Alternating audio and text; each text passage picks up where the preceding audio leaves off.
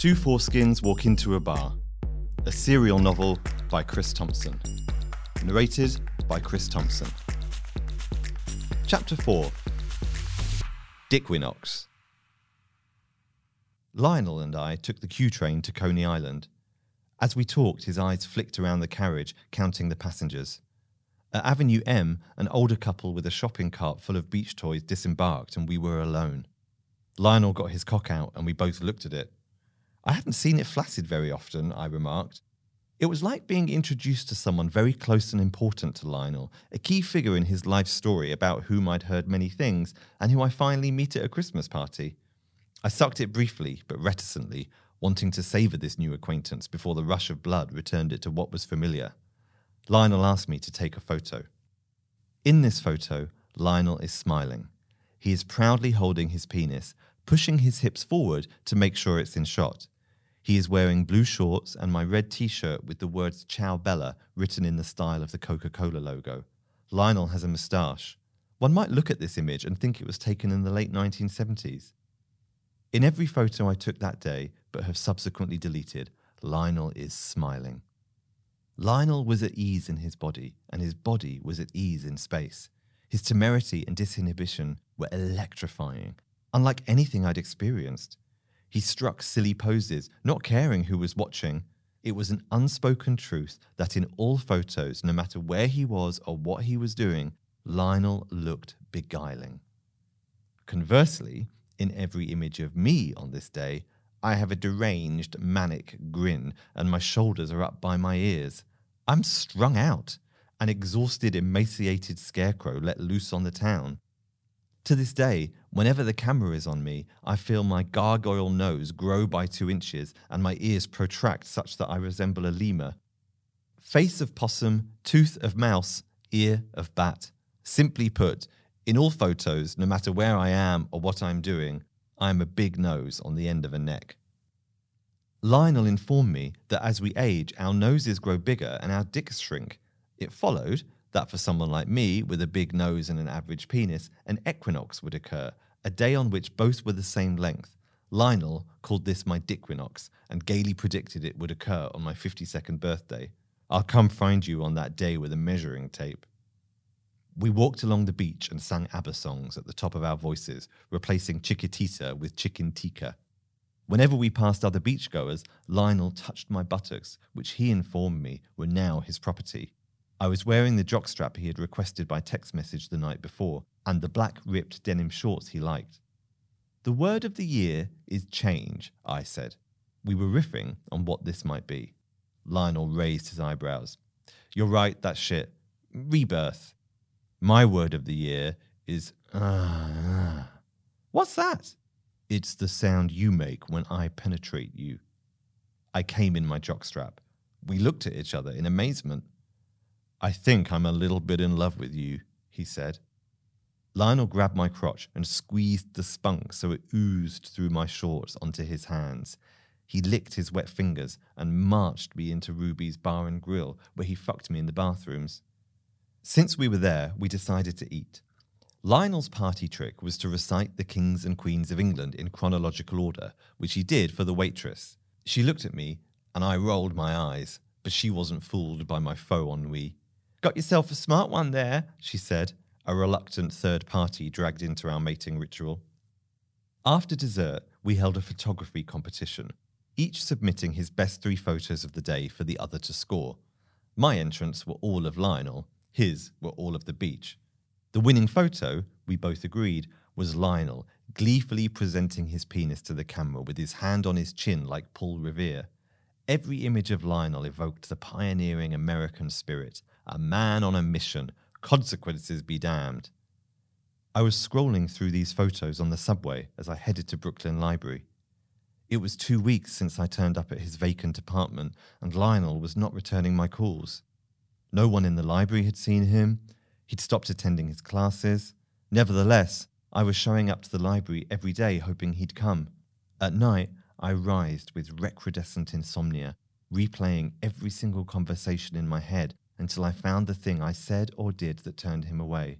Of one thing I was certain this was my fault. My producer arranged an informal reading of Carthage. The goal was to understand to what degree the play would need translating for an American audience. Nowadays, I've declined all productions of the play due to its final line, but back then, we were just worried if the audience would know trainers meant sneakers and suck my pussy was not a term of endearment. One of the actors, a British guy, who we may as well call Marty, had a broken foot.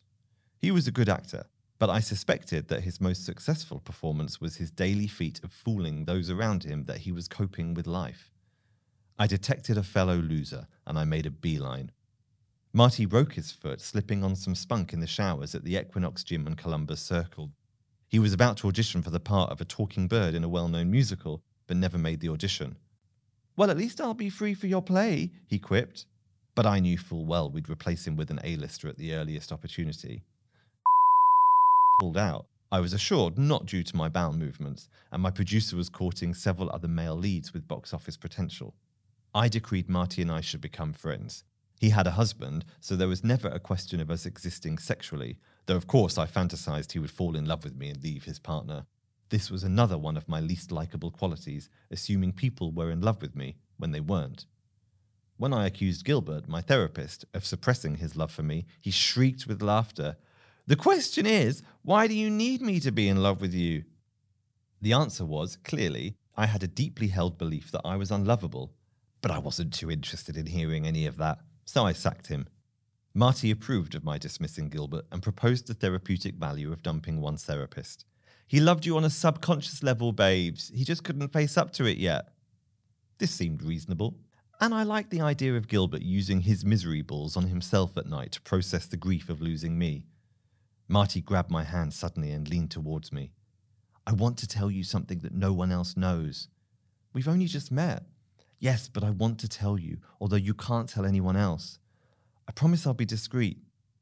I found out my husband was on dating sites, so I made a couple of fake profiles that he matched with and talks to. He mainly talks about how he's missing intimacy and someone to chat with. He says he feels very alone. I can't work out if I should tell him it's me. Marty let go of my hand and signaled to the waiter for the bill. Before I could speak, he said, I'd prefer it if you didn't respond. It's enough that you know. I had an appointment to honour, so I arranged to meet Marty later. I had to be at a hair and beauty salon in Long Island City for 5 pm, by arrangement with a French benefactor with whom I'd been having phone sex. We matched on a muscle worshipping site, whereby men with big muscles who like to be worshipped are matched with people like me who want to worship them. Silvio was in his early 50s and had a deep, sonorous voice. It quickly became clear that Silvio would rather have been heterosexual.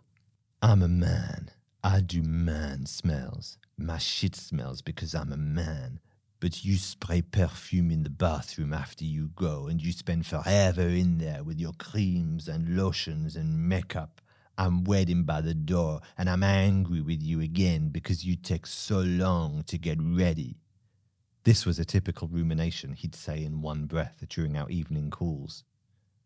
It was a condition of us having sex that he take me to his favourite beauty parlour and I have a full body wax and my toenails painted.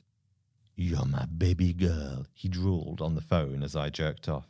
I fuck you anytime I want, three times a day minimum, and two times at night. No other man can have you. This seemed ambitious, but I was prepared to try. By this time, I developed an obsession with his cock. He'd sent me pictures of it and described it on the phone in such alluring detail that I knew I wouldn't rest until I'd had it. The full body wax was peculiar, but I was so intoxicated by our evening phone calls that I'd have agreed to anything. You're older than the others, the technician said as she poured wax into my ass crack. I'm only 38. Much older. At once, she pulled the strip away with a flourish. She soon found her rhythm, repeating the phrase much older before tearing the strip away each time. Much older, rip. Much older, rip. My genitals looked like a blobfish, slimy, gelatinous, and pink. I put on the women's frilly knickers that Silvio had slipped into my pocket before the appointment and slithered into the foyer.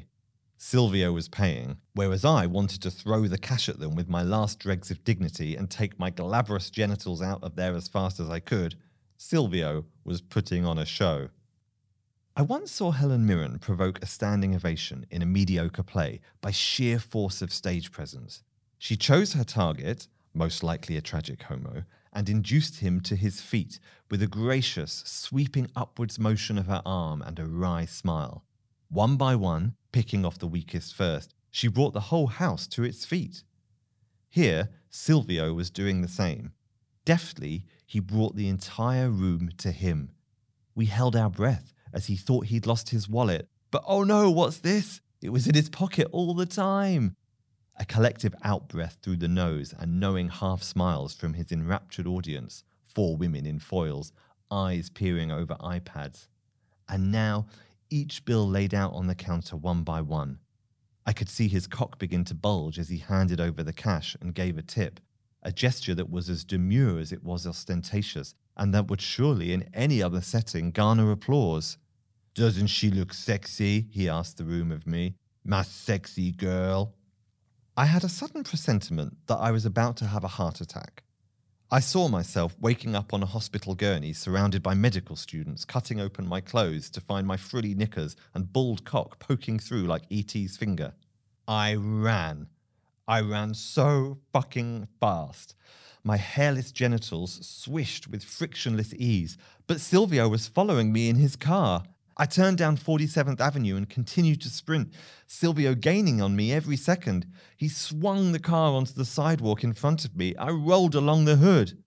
Where are you, Lionel? I wailed to the sky, a pathetic apostrophe even by my standards. I lay draped over the car. Get in, you crazy bitch, Silvio barked. In one hand, he had the steering wheel, in the other, his hard, enormous cock. I have never felt so desired in my entire life. It was around midnight when I left Silvio's. I determined to find Marty in Hell's Kitchen. He was on crutches still, so I figured I could help him some way. I found him on the dance floor in boxers. He'd bought some coke and was dancing with one leg in a plaster cast, encircled by supportive onlookers. Titania in her bow, surrounded by her attendant fairies. I'm having an emotional affair with my own husband, he shouted above the music. I've just waxed my entire body hair, I shouted back. We danced. I was still in a state of manic exhilaration from my melodrama with Silvio. The music pumped through us. At one point, I swore the music was emanating from me personally, I, the source of all life. And the men, magnificent, pulchritudinous men. Suddenly, all I could see now was potential. I've made it to New York. Anything is possible. I went big on a dance move. I leapt. If you freeze framed this moment, it would be the movie poster of my life. Soaring, fearless, free. I landed on Marty and broke his other foot. Next time on Two Foreskins Walk Into a Bar. Are you fucking kidding me? I deserve love too. All my erections are unmedicated.